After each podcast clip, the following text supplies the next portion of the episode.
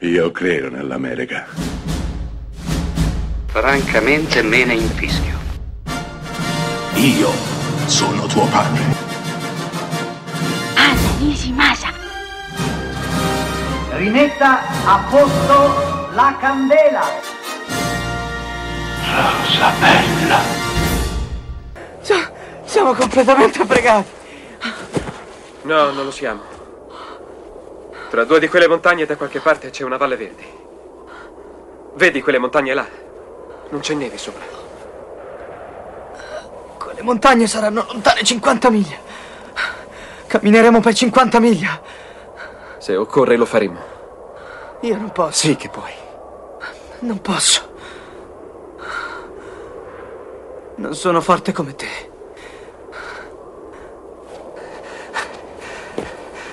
Sai com'è che abbiamo vissuto tutto questo tempo? 70 giorni. Abbiamo scalato questa montagna e sai che cos'è? È impossibile. È impossibile e ce l'abbiamo fatta. Lo so. Sono orgoglioso di essere un uomo in un giorno come questo. Vivo. Aver vissuto per vederlo. Per vederlo in un posto del genere. Guardate intorno.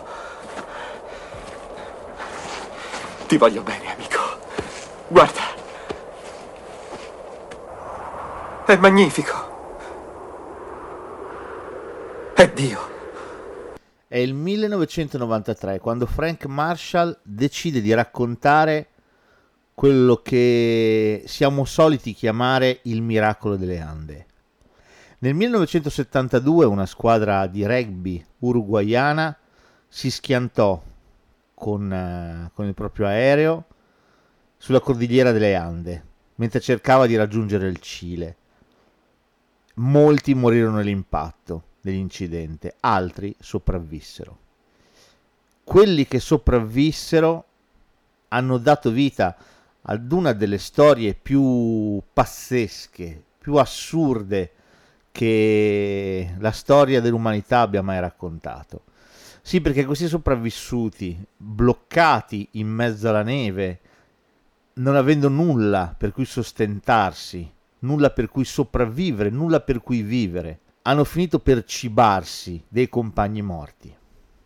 Una storia assurda, quella, quella del miracolo delle Ande, una storia che verrà giudicata quando i nostri troveranno poi la salvezza. E anche questo è interessante perché nessuno li salverà. Loro dovranno salvarsi da soli. Eh, due ragazzi del gruppo cercheranno di farsi forza, attraverseranno le Ande scenderanno dalla parte opposta e torneranno con i rinforzi per salvare i sopravvissuti. Una storia pazzesca è live.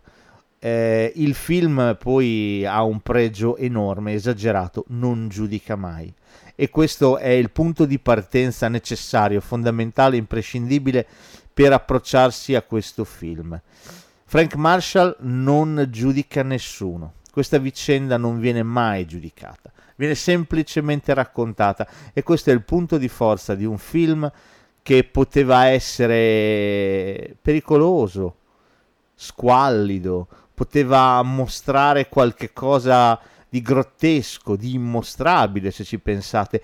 E invece no, e invece live riesce a essere delicato, a muoversi in punta di piedi, quasi sussurrando, arrivando a raccontare la parte più delicata di questa storia in modo estremamente partecipato, raccontando i dubbi dei sopravvissuti, i sensi di colpa dei sopravvissuti e anche i punti di vista più estremi di alcuni sopravvissuti. Alcuni di loro si rifiuteranno di salvarsi in questo modo, perché lo riterranno un sacrilegio fare questo.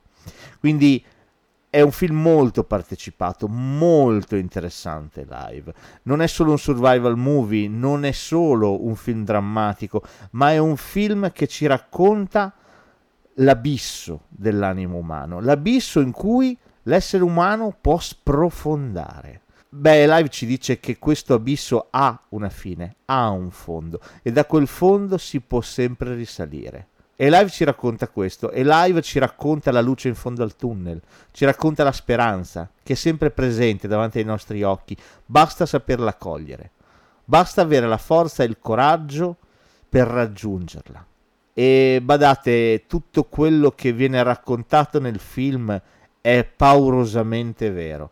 Il film da questo punto di vista è dettagliatissimo e non, eh, non tralascia nulla Infatti è terribilmente vero, tutto quanto, dall'inizio alla fine, a partire dall'incidente aereo che è terrificante per come è messo in scena, fino alle parti più, più complicate e più delicate del film. Protagonista un Hawke che per metà film quasi non si vede, ma poi diventa motore, motore trainante dei sopravvissuti.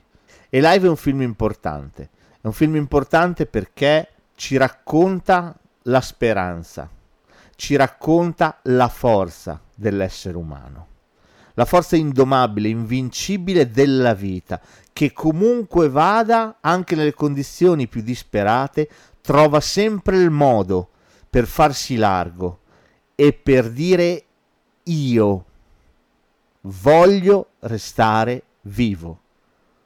Musica enorme calligrafica di James Newton Howard.